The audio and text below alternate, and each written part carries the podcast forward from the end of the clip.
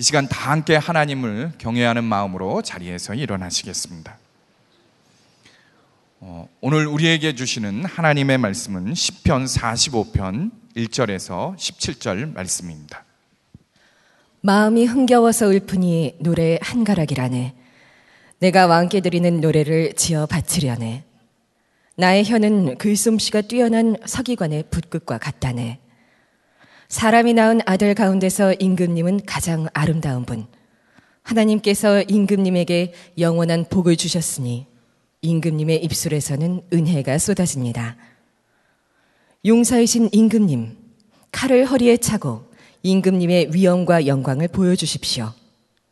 진리를 위하여, 정의를 위하여 전차에 오르시고 영광스러운 승리를 거두어 주십시오. 임금님의 오른손이 무섭게 미세를 떨칠 것입니다. 임금님의 화살이 날카로워서 원수들의 심장을 꿰뚫으니 만민이 임금님의 발 아래에 쓰러집니다.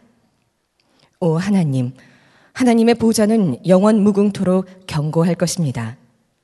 주님의 통치는 정의의 통치입니다. 임금님은 정의를 사랑하고 악을 미워하시니 그러므로 하나님, 곧 임금님의 하나님께서 기름 부어 주셨습니다. 임금님의 벗들을 제치고 임금님께 기쁨의 기름을 부어 주셨습니다. 임금님이 입은 모든 옷에서는 모략과 침향과 육계 향기가 풍겨나고 상하궁에서 들리는 현악기 소리가 임금님을 흥겹게 합니다. 임금님이 존귀 여기는 여인들 가운데는 여러 왕의 딸들이 있고 임금님의 오른쪽에 서 있는 왕후는 오빌의 금으로 단장하였습니다. 왕후님, 듣고 생각하고 귀를 기울이십시오.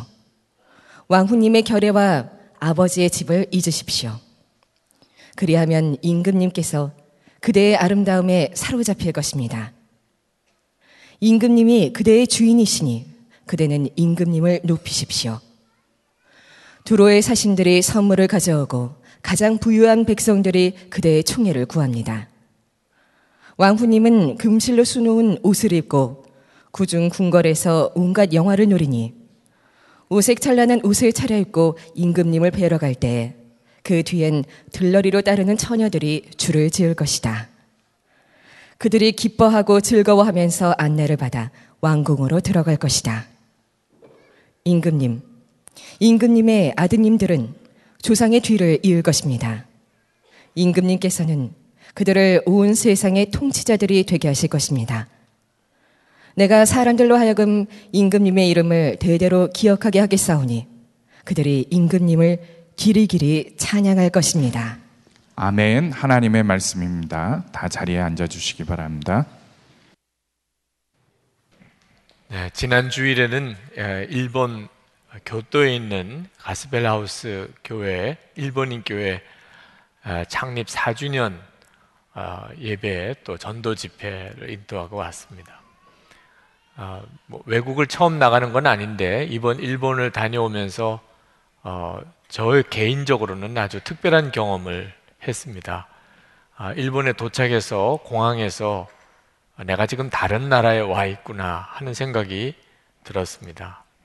말도 다르고 또 풍습도 다르고 어, 근데 그때 마음에 하나님의 나라는 우리가 사는 이 세상과 얼마나 다를까 하는 생각이 불현듯 들었습니다. 아, 한국에서 사는 동안에는 제가 하나님의 나라의 시민이다. 나는 지금 여기서 나그네로 산다. 외국인으로 산다. 그런 의식을 별로 하지를 못했습니다. 생각만 했었지, 실제로 그게 어떤 감각인지는 몰랐습니다. 일본에 가서 정말 외국인이 되어 보니까 아, 하나님의 나라의 시민으로 이 세상에서 산다는 것이 어떤 것일까? 예수님께서 이 땅에 오셨을 때 어떤 느낌이셨을까? 그런 게 마음에 와 닿는 거예요. 그래서 아, 일본에서 지나는 한 주간 동안 내가 하나님의 나라의 시민으로서 어, 그 일본이라고 하는 나라에서 한번 살아보면 좋겠다. 아, 그렇게 한 주간을 보냈습니다. 마치 오늘 이 설교를 준비하게 하기 위하여 한 주간 동안 일본을 가 있게 하신 것 같은 느낌을 받기도 했습니다.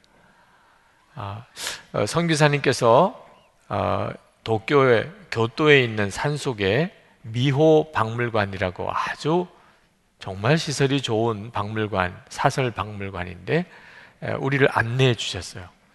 어, 마침 그 대형 박물관에서 그 고대 메소포타미아 문명의 유리 제품들, 유물들을 거의 옮겨다가 진열을 해놓고 있었습니다. 그 전시관을 쭉 둘러보면서 감탄했어요.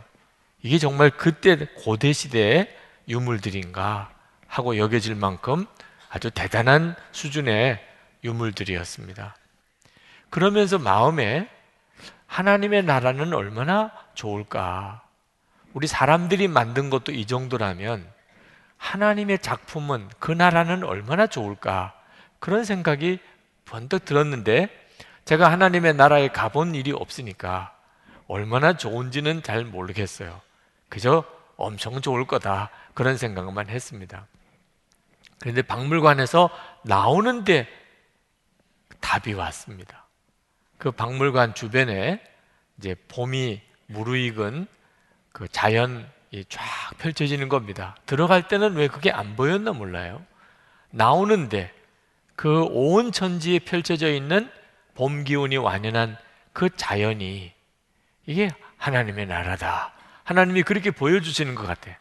그 나무 하나만 가지고도 그 박물관 속에 있는 어떤 것보다도 비교할 수 없는 아름다움과 솜씨가 담겨져 있는 겁니다. 나무 하나만 가지고도. 그게 온 천지에 다 펼쳐져 있는 거예요. 하나님의 나라의 수준이 어떤가 하는 것을 하나님이 저에게 보여주시는 것 같았어요.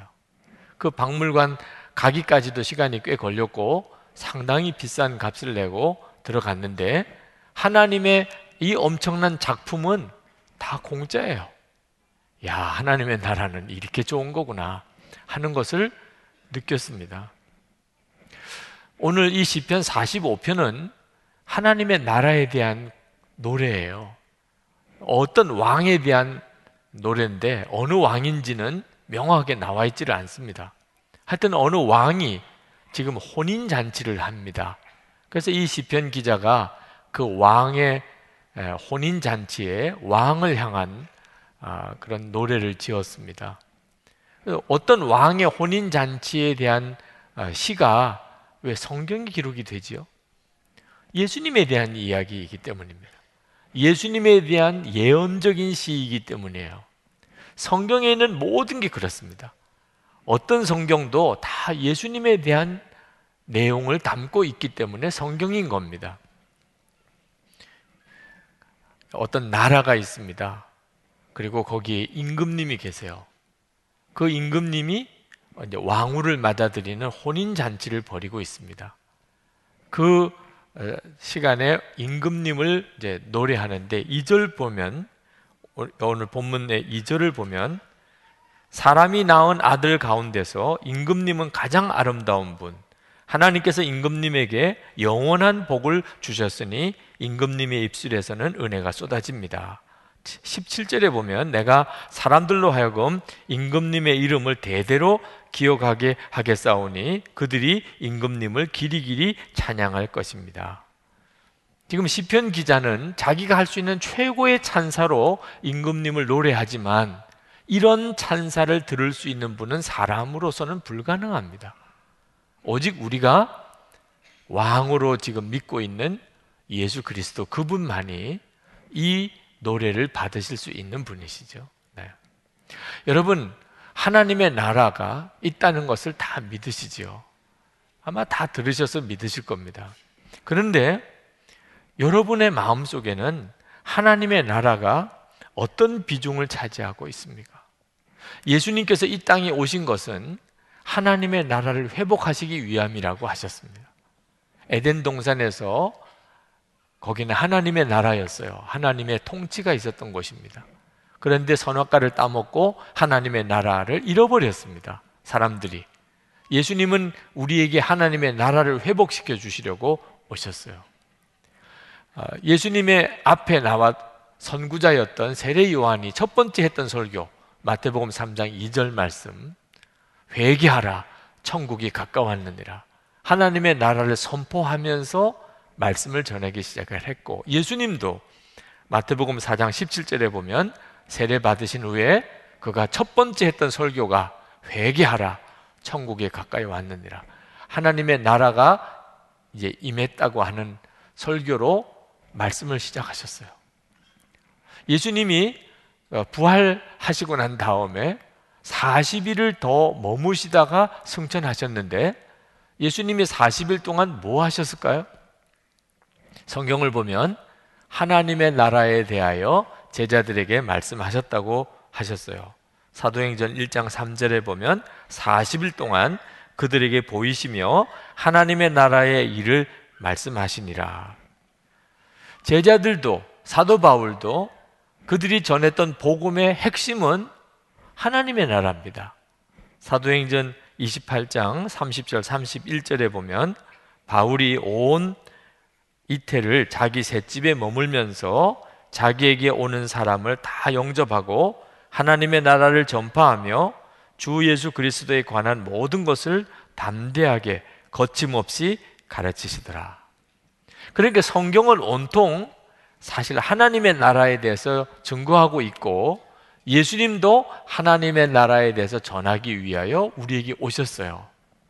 제가 이 말씀을 조금 장황하게 이렇게 설명을 드리는 이유가 뭘까요? 여러분에게 있어서 하나님의 나라는 어느 정도의 비중을 가지고 있느냐 하는 겁니다. 예수님을 믿으시는 여러분들. 여러분들에게 있어서 하나님의 나라는 어느 정도 비중이 있으죠? 예수를 믿는 사람들에게 있어서 하나님의 나라는 대략 네 가지 태도로 나뉩니다. 하나는 하나님의 나라를 향하여 살아가고 있는 사람. 또 한 부류는 하나님의 나라를 등지고 살아가고 있는 사람.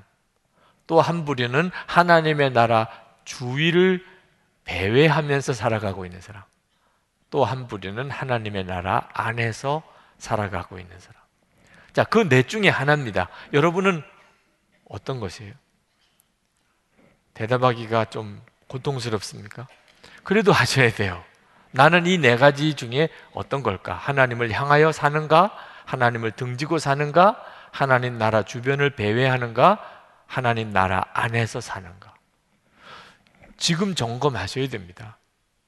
대단히 중요한 문제예요. 하나님의 나라가 있다는 말은 다스리는 자가 있다는 뜻입니다. 누구실까요? 예수님이시죠. 예수님을 우리가 왕이라고 고백을 하는 것은 바로 하나님의 나라를 전제하는 것이고 예수님은 거기에 왕이십니다. 여러분이 예수님을 믿으시는데 우리는 아주 다양하게 예수님을 생각합니다. 예수님은 나의 구주시고 내 모든 죄를 사하시는 구주시고 예수님은 내 주님이시고 예수님은 내 기도의 응답자시고 예수님은 내 마음의 위로자이시고 예수님은 내 병의 치료자이시고 뭐 다양하게 예수님을 믿을 수 있지만 왕이시다. 예수님은 나의 왕이시다. 라고 정말 그렇게 분명히 믿고 사는 성도들이 드뭅니다. 여러분은 정말 예수님이 여러분의 왕이라고 그렇게 믿고 사세요? 왕이라고 하는 말은 통치를 말하는 것입니다. 여러분은 예수님의 통치 아래 있습니까? 오늘도 무슨 말을 하거나 무슨 행동을 하거나 다 왕이 계시는 사람으로 그렇게 살고 계세요. 예수님을 왕이라고 말은 하지만 실제로는 다 자기 마음대로 하고 있다면 그건 말과 행동이 완전히 다른 거죠. 예수님을 믿지만 진짜 예수님을 왕으로 여기는 이들이 대단히 드뭅니다. 이게 오늘 우리에게 주시는 주님의 메시지입니다. 여러분에게는 정말 왕이 계신가요? 마태복음 6장 33절에 보면 어, 그런즉 너희는 먼저 그의 나라와 그의 의를 구하라. 그리하면 이 모든 것을 너에게 더하시리라. 예수님이 정말 왕이신 사람은 모든 것보다 먼저 하나님의 나라를 구하는 사람입니다. 왜 예수님이 왕이시니까? 여러분이 그렇습니까? 우리가 예수님을 믿어도 하나님께서 우리에게 모든 것을 더해 주시지 못하시는 이유는 예수님이 왕 되심이 분명치가 않은 삶을 살고 있기 때문에 그렇습니다. 먼저 하나님의 나라와 의를 구하는 것에 대해서 분명치가 않은 겁니다. 우리는 이 세상에서 열심히 사는 것에 대해서 굉장히 긍정적인 평가를 내립니다. 어떤 사람이 열심히 공부하고, 어떤 사람이 열심히 직장 다니고, 어떤 사람이 열심히 사업하고, 이런 거 대단히 중요하게 생각합니다. 그죠? 아주 잘 살고 있다고 보지요. 그런데 하나님의 나라를 그렇게 열심히 위하여 살면 그때부터 걱정합니다.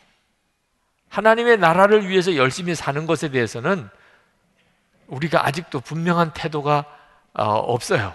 걱정해요, 오히려. 먹고는 살까 저렇게 해가지고 걱정한다니까. 남편이 하나님의 나라를 열심히 살면 자녀들이 하나님의 나라를 위해서 먼저 살기 시작하면 아내가 또는 부모님이 예수를 믿으시는데도 걱정한다니까. 이유는 세상은 너무나 확실한 것이고 하나님의 나라는 아직 애매하니까. 그게 대부분 성도들이 가지고 있는 믿음이에요. 여러분은 진짜 하나님의 나라를 먼저 생각하십니까? 아니면 세상 나라를 먼저 생각하십니까? 오늘 이 자리에 계신 분들이 다 어떤 삶을 사시는지 제가 예단하기는 어렵지만 상당히 많은 분들이 아직도 세상 나라가 더 중요하실 것이에요. 왜? 세상 나라는 눈에 보이고 이건 확실한 것이고 하나님의 나라는 보이지도 않고 애매하니까 불확실하니까. 근데 여러분 이거 다 뒤집어진 거 아시죠? 세상 나라가 확실한가요? 그렇지가 않습니다. 여러분 열심히 공부하면 훌륭한 사람 됩니까? 그렇게 어릴 때부터 들었고 배웠고 또 지금도 아이들을 그렇게 가르치지만 그게 맞는 말입니까? 열심히 공부하면 훌륭한 사람 됩니까? 그렇지 않습니다. 세상이 제일 불확실해요. 여러분 열심히 장사하고 돈 모으고 그러면은 다 잘 살게 됩니까? 정말 그랬습니까? 세상은 그렇지가 않습니다. 우리가 스스로 속고 있는 거예요. 이 세상처럼 불확실한 게 없습니다. 그렇게 속고 살면서도 여전히 세상이 확실하다고 생각합니다. 하나님의 나라, 그건 구름 잡는 이야기 같이 생각합니다. 그러나 실제로는 하나님의 나라가 확실한 겁니다. 이 세상이 불확실한 거죠. 이거 언제 깨달으려나 모르겠어요. 주님의 교회 장로님이신 권오승 장로님, 서울 법대 교수이시죠. 그분이 호주 코스타에 같이 가셨다가 그 유학생들에게 말씀하시는 중에 이런 말씀을 하셨어요. 본인이 40이 넘어서 예수를 믿고 충격을 받았답니다. 교회에 와 보니까 목사님이 계신데 솔직히 말해서 목사님이 자기보다도 공부를 더 많이 못하셨고 또 사회적으로 그렇게 성공하신 분도 아닌 것 같은데 목사님들은 알곡을 붙잡고 있고 자기는 겉죽정이만 붙잡고 있는 듯 느낌을 받았다는 거예요. 왜 그런 느낌을 받았나? 자기는 그동안 법대 교수로 법에 관련된 책을 여러 권을 썼는데 자기가 쓴 책들은 국회에서 법만 개정되고 나면 다 이제 쓰레기통에 가는 거예요. 그렇게 심혈을 기울여서 책을 써놔도 법이 개정되고 나면 아무 소용이 없어지는 50년 이상 읽어지는 책이 없어요. 자기가 쓴 책 중에. 근데 목사님이 보는 성경책은 수천 년 동안 1.1핵도 개정된 게 없어요. 그런데 그 성경을 가지고 그렇게 놀라운 사역과 열매가 맺어지는 걸 보고는 나는 그동안에 도대체 뭘 했나? 그래서 법에 관련된 척을 일단 내려놓고 성경을 읽기 시작했답니다. 도대체 이 성경이 어떤 것인가? 그런데 자기 전공과 관련된 법에 관련된 기본적인 원리나 지혜가 성경에 있더라는 거예요. 그동안에는 자기는 법의 새로운 이론을 어, 정립하려면 선진국의 법을 연구해야 된다고 생각을 했었대요. 그런데 정말 보아야 될 책이 성경이더라는 거죠. 여러분, 여러분도 그 점에 대해서 분명한 깨달음이 있으십니까? 정말 성경의 원리대로 살아야 그게 진짜고, 그리고 확실하다. 세상에서 가르쳐 주는 지혜는 불확실한 거야. 여러분 그렇게 생각하시나요? 그 점에 대해서 오늘 여러분이 정말 진지하게 생각하셔야 합니다. 여러분이 그동안에 확실하다고 생각했던 것은 사실 근거가 희박해요. 여러분이 생각할 때 좀 불확실하다고 생각했던 것은 오히려 너무나 분명해요. 하나님의 나라가 그렇습니다. 여러분, 진짜가 무엇인지를 빨리 눈뜨지 않으면 나중에 인생이 끝나고 나서는 그 고통이 말할 수가 없습니다. 인도 선교사였던 스탠리 존스 선교사님이 세계 제2차 대전이 끝나고 독일에 가서 독일 교회 지도자들 앞에서 강연을 한 적이 있었습니다. 그때 그 강연의 주제가 하나님의 나라였어요. 스탠리 존스 선교사님이 독일에 있는 교회 지도자들 앞에 하나님의 나라에 대해서 쭉 말씀을 전하고 있는데 반응이 너무 이상한 거예요. 그 자리에 앉은 독일 교회 지도자들이 다 수준 높은 또 아주 독일 교회에서 지도자들이신 분들입니다. 그런데 그분들이 말씀을 전하는데 말씀을 듣다가 주먹으로 다 책상을 막 치는 겁니다. 그 스텔리 존스 선교사님은 내가 저들을 뭔가 화나게 만들었나? 내가 뭔가 지금 말을 잘못하고 있는 건가? 이런 생각 때문에 마음이 영 불편해졌어요. 당황스럽기도 하고. 그러나 강연이 끝나고 난 다음에 그 독일 교회 지도자들이 나와서 스텔리 존스 선교사님에게 하는 이야기가 우리가 이걸 몰랐다는 거예요. 독일 교회가 그동안에 무엇이 진정한 삶의 기초인지, 무엇이 진정한 삶의 목표인지 몰랐다는 거예요. 그래서 히틀러에게 다 그렇게 넘어가 버렸다는 하나님의 나라였다는 거야. 하나님의 나라. 하나님의 나라에 대한 분명한 깨달음이 독일 교회에 없었기 때문에 독일이 이 지경이 됐노라고. 그러면서 말씀을 들으면서 왜 우리가 이걸 몰랐을까? 그랬었다는 거죠. 여러분, 우리 모두의 삶이 똑같은 거 아십니까? 이제 하나님 앞에 가서게 됩니다. 이 세상은 얼마 없어요. 얼마 안 남았습니다. 영원한 하나님의 나라가 임했을 때 그때 여러분들은 어떤 느낌이실까? 하나님의 나라에 대해서 수없이 듣고도 하나님의 나라에 대해서 아직도 막연하고 애매한 이유가 뭐죠? 하나님의 나라를 듣기만 했지 대가 지불을 하지 않고 들었기 때문입니다. 여러분이 진짜 하나님의 나라에 대해서 눈이 열리기를 원한다면 대가 지불이 있어야 합니다. 이 시편 45편에 매우 중요한 성경 구절이 10절 말씀입니다. 왕우님 듣고 생각하고 귀를 기울이십시오. 왕우님의 결례와 아버지의 집을 잊으십시오. 지금 다른 나라에서 공주였던 분이 아마 왕과 결혼해서 왕후가 되는 모양입니다. 그런데 이 시편을 기록한 사람이 그 왕후에게 하는 이야기예요. 이제 우리 왕과 결혼하시게 되었으니 왕후님의 결례, 왕후님의 나라, 왕후님의 민족 다 잊어버리세요. 왕후님이 어느 나라 사람인지, 왕후님의 아버지가 어떤 분인지, 왕후님의 집안이 어떤 집안이었는지 이제 다 잊어버리세요. 다 버리세요. 그래야 왕과 결혼해서 행복하게 사실 수 있습니다. 자꾸 나는 어느 나라에서 왔는데 내 집안은 어느 집안인데 이런 생각 하다가는 왕의 사랑을 다 잃어버리게 됩니다. 11절에 보십시오. 그리하면 임금님께서 그대의 아름다움에 사로잡힐 것입니다. 여러분, 우리가, 우리가 예수 그리스도의 신부예요. 예수님은 우리의 왕이십니다. 그런데도 우리가 하나님의 나라의 영광을 경험하지 못하는 이유가 뭐지요? 우리가 세상을 아직도 놓고 있지 못해요. 하나님의 나라의 시민이면서 백성이면서 여전히 우리의 마음의 소원은 세상에 있습니다. 세상에서 잘 되면 좋겠고, 세상에서 부자면 좋겠고, 세상에서 성공하면 좋겠고, 세상에서 내가 원하는 대로 되면 좋겠고, 그거 제발 좀 이제 버리라는 거예요. 예수님을 믿고, 하나님의 나라에 눈이 열렸고, 예수님이 정말 왕이시라면, 아니, 그 예수님이 누가 사랑스럽겠어요? 이제 세상 거는 다 버리고 예수님 그분만 내 신랑이고 왕이라고 그렇게 여기는 그 사람이 사랑스럽고 좋지.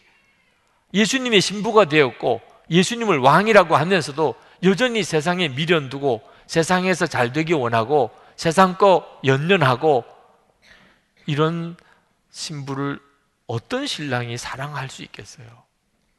지금 그 말씀을 하고 있는 겁니다. 여러분이 이런 말을 들으면 불안해지기 시작하는 분들이 있어요.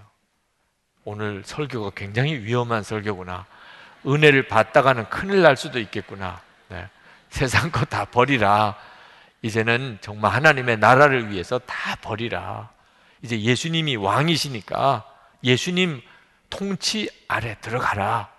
예수님이 시키는 대로 살아야 된다. 그러면 이제 상상이 뭐 버려야 되나 이런 상상이 되고 마음이 경직이 되고 두려워지는 분들이 있으실 거예요. 여러분, 왜 그런 마음이 들지요? 아직도 예수를 믿고도 진짜 예수 믿은 자가 누리는 축복인 하나님의 나라를 모르니까 그런 거예요. 정말 왕이신 예수님 그분을 만나지 못했으니까 그런 거예요. 여러분이 하나님의 나라를 먼저 생각하고 그리고 예수님이 왕이시라는 고백을 하고 그 예수님의 통치 아래 살으라고 하는 말을 들을 때 여러분의 마음에 아직도 두려움이 있다면 그렇다면 여러분은 진짜 예수님을 믿는 축복을 아직도 모르는 겁니다. 그러니 여러분 두려워하지 말고 구하세요. 예수를 믿으셨다면 당연히 여러분에게도 주어지는 것 축복입니다. 하나님의 나라의 영광과 예수님이 왕 되시는 삶의 그 영광을 다 여러분에게 허락해 주시는 것이거든요. 주여 저에게도 그리해 주옵소서. 그렇게 구하세요. 제게 어느 청년이 이런 메일을 보내온 적이 있었습니다. 목사님, 하나님의 나라와 의를 먼저 구하라는 말씀이 너무 부담스럽습니다. 하나님께서 원하시는 순종은 세상에서 이루고 싶은 꿈을 다 내려놓고 모든 선택과 판단과 의지를 하나님께 드려야만 하는 것입니까? 제 꿈을 포기해야 된다는 생각을 하면 눈물이 날 만큼 괴롭습니다. 이 청년의 이 고백을 저는 충분히 이해할 수 있겠어요. 여러분들도 이해할 수 있지요? 정말 예수님을 믿고 내가 세상의 모든 계획, 꿈, 비전 다 버려야 된다면 얼마나 힘들어요. 그런데 한번 생각해 보세요. 여러분이 진짜 하나님의 나라가 임하는 바로 그 순간에 하나님의 나라가 이 세상에 임해요. 이 세상의 나라는 다 사라지고. 그때도 여러분이 그게 후회가 되고 힘들까요? 세상에 있는 것들을 연연하고 그 세상에서 뭔가를 해보려고 하던 그게 오히려 너무너무 후회가 되고 오히려 탄식이 되고 내가 왜 그랬을까? 내가 왜 이런 세상의 것에 연연해서 이 영광스러운 하나님의 나라를 위해서는 제대로 해놓은 것도 없이 하나님의 나라에서 내가 차지할 분깃은 제대로 이렇게 챙기지도 못하고 그렇게 살았을까? 다 후회하실 겁니다. 하나님의 나라를 보지 못하니까 그게 갈등이 되는 거예요. 버리는 것만 생각하지 하나님이 내게 약속하신 것을 보지 못하니까. 여러분, 예수님이 왕이 되시는 것이 부담스럽습니까? 솔직히 부담스러워요. 예수님이 왕 되시고 나면 말 한마디도 마음대로 못 합니다. 이번에 일본에서 여러 목사님들과 같이 시간을 보내면서 대화를 했는데 주님을 생각하면 말을 못 하겠더라고요.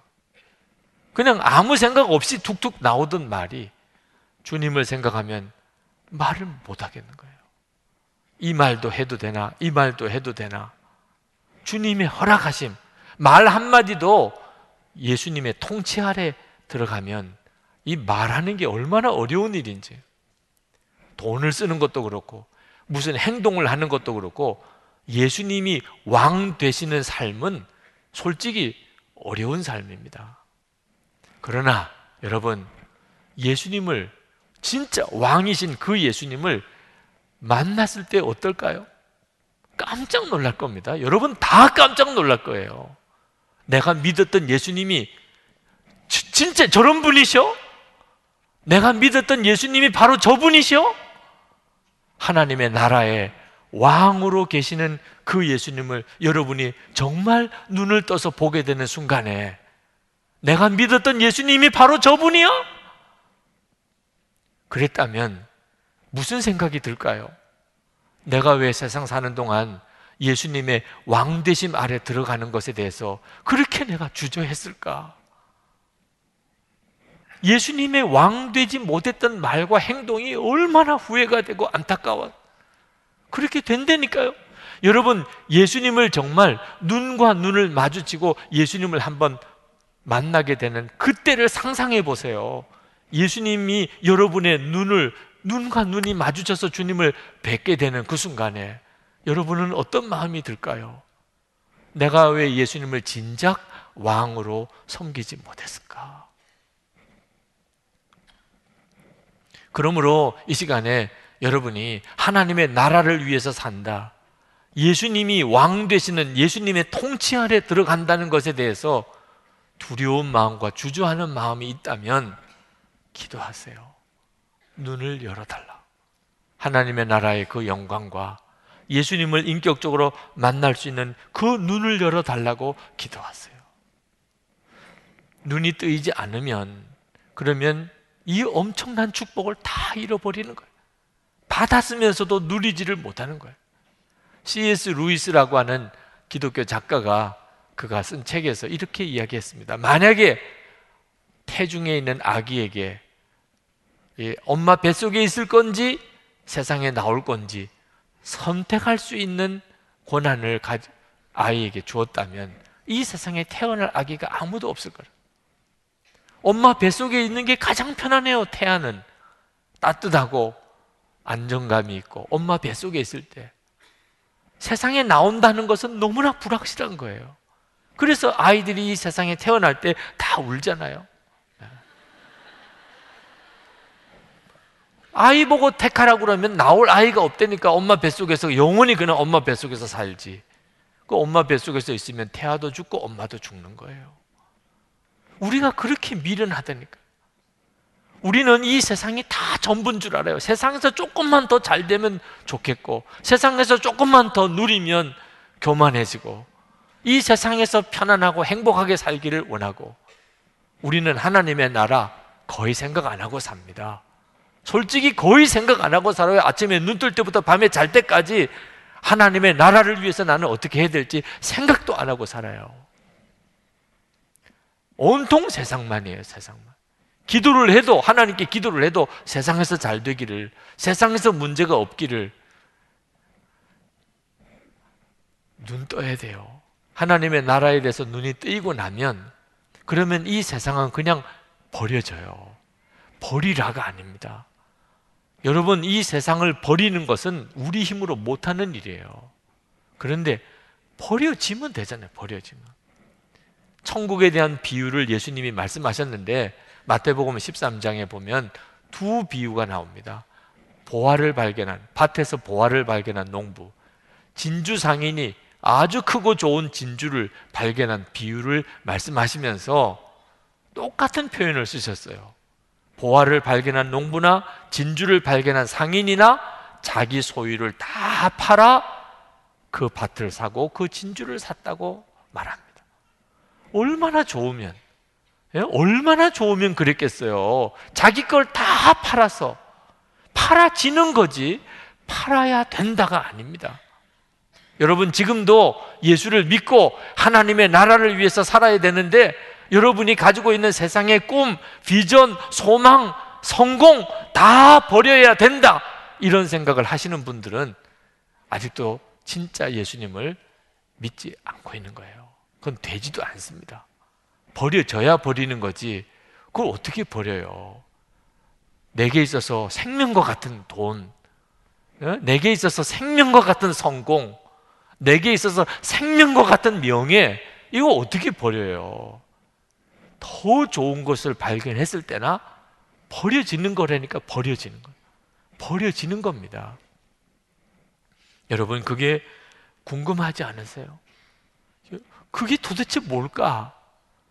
나는 세상 사는 동안에 돈이 전부인 줄 알고, 명예가 전부인 줄 알고, 성공이 전부인 줄 알고, 그렇게 살았는데, 내 마음대로 사는 게 제일 잘 사는 건 줄로 그렇게 생각하고 살았는데, 그보다도 훨씬 좋은 게 있다니. 그래서 그 모든 세상에 내 유익하던 것 배설물처럼 버려지는 그 도대체 하나님의 나라가 뭐지? 예수님이 왕이 되신다는 게 뭐가 그렇게 좋은 거지? 궁금하십니까? 기도하시려니. 정말 하나님, 제게 그 눈을 열어주세요. 제가 예수님을 믿는데 그 놀라운 그 세계를 바라보는 눈을 열어주세요. 하나님의 나라는 우리에게도 너무너무 귀하지만 우리 후손들에게 우리가 물려줄 최고의 유산입니다. 16절 말씀을 보실까요? 16절에 임금님, 임금님의 아드님들은 조상의 뒤를 이을 것입니다. 임금님께서는 그들을 온 세상의 통치자들이 되게 하실 것입니다. 여러분 정말 진짜 후손들을 위해서 여러분의 자녀들을 위해서 사셔야 됩니다. 여러분이 지금 살아가는 모든 것들은 다 여러분의 자녀들과 후손들에게 막대한 영향을 끼치는 것들이에요. 어제가 저희 부친께서 세상 떠나신 지 1년 되는 날입니다. 그래서 어머니 모시고 형제들이 다 모여서 추도 예배를 드렸습니다. 저희 부친의 일주기 추도 예배를 드리면서 우리에게 하나님이 주신 이 신앙의 유산, 하나님의 자녀로서 살아가는 그 유산이 얼마나 귀하고 놀라운가를 깨닫고 누리고 나누는 시간을 가졌습니다. 여러분, 진짜를 붙잡으셔야 돼요. 여러분에게 있어서 정말 소중한 것은 하나님의 나라에 대해서 여러분이 눈이 열려서 예수님의 통치 아래 사는 겁니다. 지금은 힘들고 괴로운 것 같아도 여러분이 지금 예수님의 통치 아래 예수님의 왕 되시는 삶을 산다면 그것은 여러분의 후손들에게 엄청난 축복입니다. 일본에 갔더니 일본 선교사님 아들 지금 저 초등학생인데 한글을 곧장 잘 읽고 말을 해요. 일본에서 태어나서 그리고 일본에서 학교를 다니고 있는데도 한국말을 잃어버리지 않았어요. 그것은 그 부모님이 계속해서 한국말을 가르치기 때문에 한국 사람이니까 너는 한국말을 해야 된다. 우리 그리스도인들이 똑같습니다. 우리가 이 세상에 살지만 우리는 하나님의 나라의 언어를 잃어버리면 안 됩니다. 여러분 하나님의 나라의 언어를 사용하십니까? 하나님의 나라의 언어가 뭔지는 아십니까? 말 습관이 대단히 중요해요. 내가 어떤 말을 쓰는가를 따라서 그 사람이 어느 나라 사람인가가 결정되잖아요. 말 한마디를 쓸 때 어떤 말이 하나님의 나라 언어지요?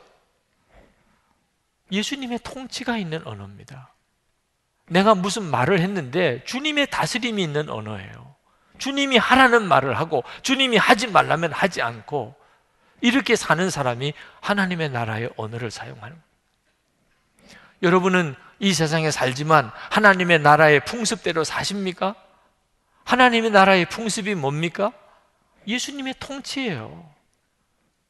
여러분 스스로도 알려고 다른 사람들도 인정해요. 당신에게는 왕이 계신가 봐요. 여러분 어제 큐티 하셨을 텐데 요셉이 아버지 야곱을 만납니다. 그리고 바로 왕에게 아버지를 모시고 가요. 근데 요셉이 아주 이상한 말을 합니다. 아버지에게 아버지 바로 왕을 왕을 만나면 그러면 우리는 대대로 목축을 하는 사람들입니다. 라고 꼭 소개를 하세요. 그러면 바로 왕이 애굽 사람들은 목축하는 것을 가증이 여기니까 아주 천한 직업으로 생각하는. 그러니 그러면 당신들은 저 멀리 왕궁에서 멀리 떨어진 곳에 가서 사십시오. 그렇게 할 겁니다. 그러면 우리가 그 멀리 고센 땅에 거기서 사십시다. 이렇게 요셉이 이야기를 해요. 아, 이왕이면 아, 그 애굽에서 제일 번화한 가장 문명이 발달된 가장 살기 좋은 왕궁에서 사는 게 제일 좋잖아요. 지금 요셉은 총리란 말입니다. 그리고 이 애굽 사람들이 천하게 여기는 그런 목축을 그동안에 했었다 하더라도 아, 이제부터는 우리가 농사도 지어 볼까 합니다. 아, 이러면 아, 당신들은 수준 있는 사람들이군요. 그래서 그 애굽의 비옥한 땅에서 농사 지으며 살 수 있는데 굳이 우리는 목축하는 사람들입니다. 그래서 애굽 사람들이 멸시하고 가까이 하기를 꺼리는 사람들 취급을 받고 그렇게 멀리 가서 살아야 되냐 말입니다. 왜 그래야 되냐 말입니다. 요셉이 애굽에서 살아보니까 애굽 왕궁에서 사는 게 안 좋아요. 뭐가 안 좋아요? 하나님을 믿는데 안 좋아요. 하나님을 믿는데. 그래서 요셉이 생각할 때는 왕궁에서 멀리 떨어져서 사는 게 좋겠다. 왜? 우리 후손들이 여기서 태어나서 여기서 자랄 텐데 그들이 다 보고 듣고 어릴 때부터 자라는 것이 이 애굽의 모든 종교 우상 숭배 이거 큰일 나겠다. 그래서 우리는 좀 떨어져서 외진 곳이지만 하나님을 믿으면서 살 수 있는 곳에서 우리가 사는 게 좋겠다. 요셉이 생각했던 그 생각이 우리들의 생각이어야 하는 것. 우리가 이 세상에 살지만 우리는 하나님의 나라 사람의 기준이 있는 거예요. 하나님의 나라 사람의 언어가 있는 거예요. 그 잊어버리면 안 됩니다. 그리고 훈련해야 돼요. 하나님의 나라의 사람으로 이 세상에서 살아보아야 하나님의 나라에 들어갑니다. 여러분, 하나님의 나라가 그저 언젠가는 오겠지, 죽으면 가겠지, 그래서 가는 데가 아닙니다. 마태복음 7장 21절에 분명히 말씀하셨잖아요. 나더러 주여 주여 하는 자마다 다 천국에 들어갈 것이 아니요. 다만 하늘에 계신 내 아버지의 뜻대로 행하는 자라야 들어가리라. 하나님의 뜻대로 행하는 자가 뭡니까? 예수님의 통치를 받고 있는 사람. 예수님이 왕이라는 사실을 분명하게 믿고 여기서부터 사는 사람. 하나님의 나라에 살아본 경험이 있어야 하나님의 나라에 갔을 때 내 나라 같은 느낌이 들 거 아닙니까? 제가 지난 금요일에 한국에 도착을 했습니다. 한국에 도착해 보니까 우리나라예요. 말도 통하고 정말 살던 되고 모든 게 편안해요. 그래서 공항에서 집으로 예, 들어오면서 그런 생각이 들었습니다. 내가 나중에 하나님의 나라에 갔을 때 내 나라 같은 느낌이 들까? 외국 같은 느낌이 들까? 생각해 봤어. 이제 우리에게는 하나님의 나라가 임합니다. 그때 내 나라 같을까요? 외국 같을까요? 여러분은 어떻게 생각이 드세요? 하나님의 나라에 가면 내 나라에 온 것 같은 느낌이 들까요? 외국 같은 느낌이 들까요? 지금 어떻게 사느냐에 따라서 결정된다니까, 지금 어떻게. 완전히 세상에서만 살았던 사람은 하나님의 나라에 가면 외국도 그런 외국이 없습니다. 말도 안 통하죠. 풍습도 안 맞죠. 한번 대판 싸워야 한 번 이게 성질이 풀어지는데 싸울 일이 있다요. 아마 그게 더 스트레스일 거예요. 천국 가면. 함부로 말하던 사람, 천국 가면 정말 어떻게 말해야 될지 난감할 겁니다. 지금 예수님의 통치를 받는 일이 대단히 중요합니다. 일본에 묵었던 호텔 뒤에 큰 산이 있어서 아침에 그 산에 등산을 했었습니다. 한 1시간을 올라가도 정상이 안 나와서 아침 식사 약속이 있어서 중간에 내려오면서 그 울창한 숲 속에 그 처음 가보는 일본 산이지만 내 마음에 두려움이 없다는 생각이 들었어요.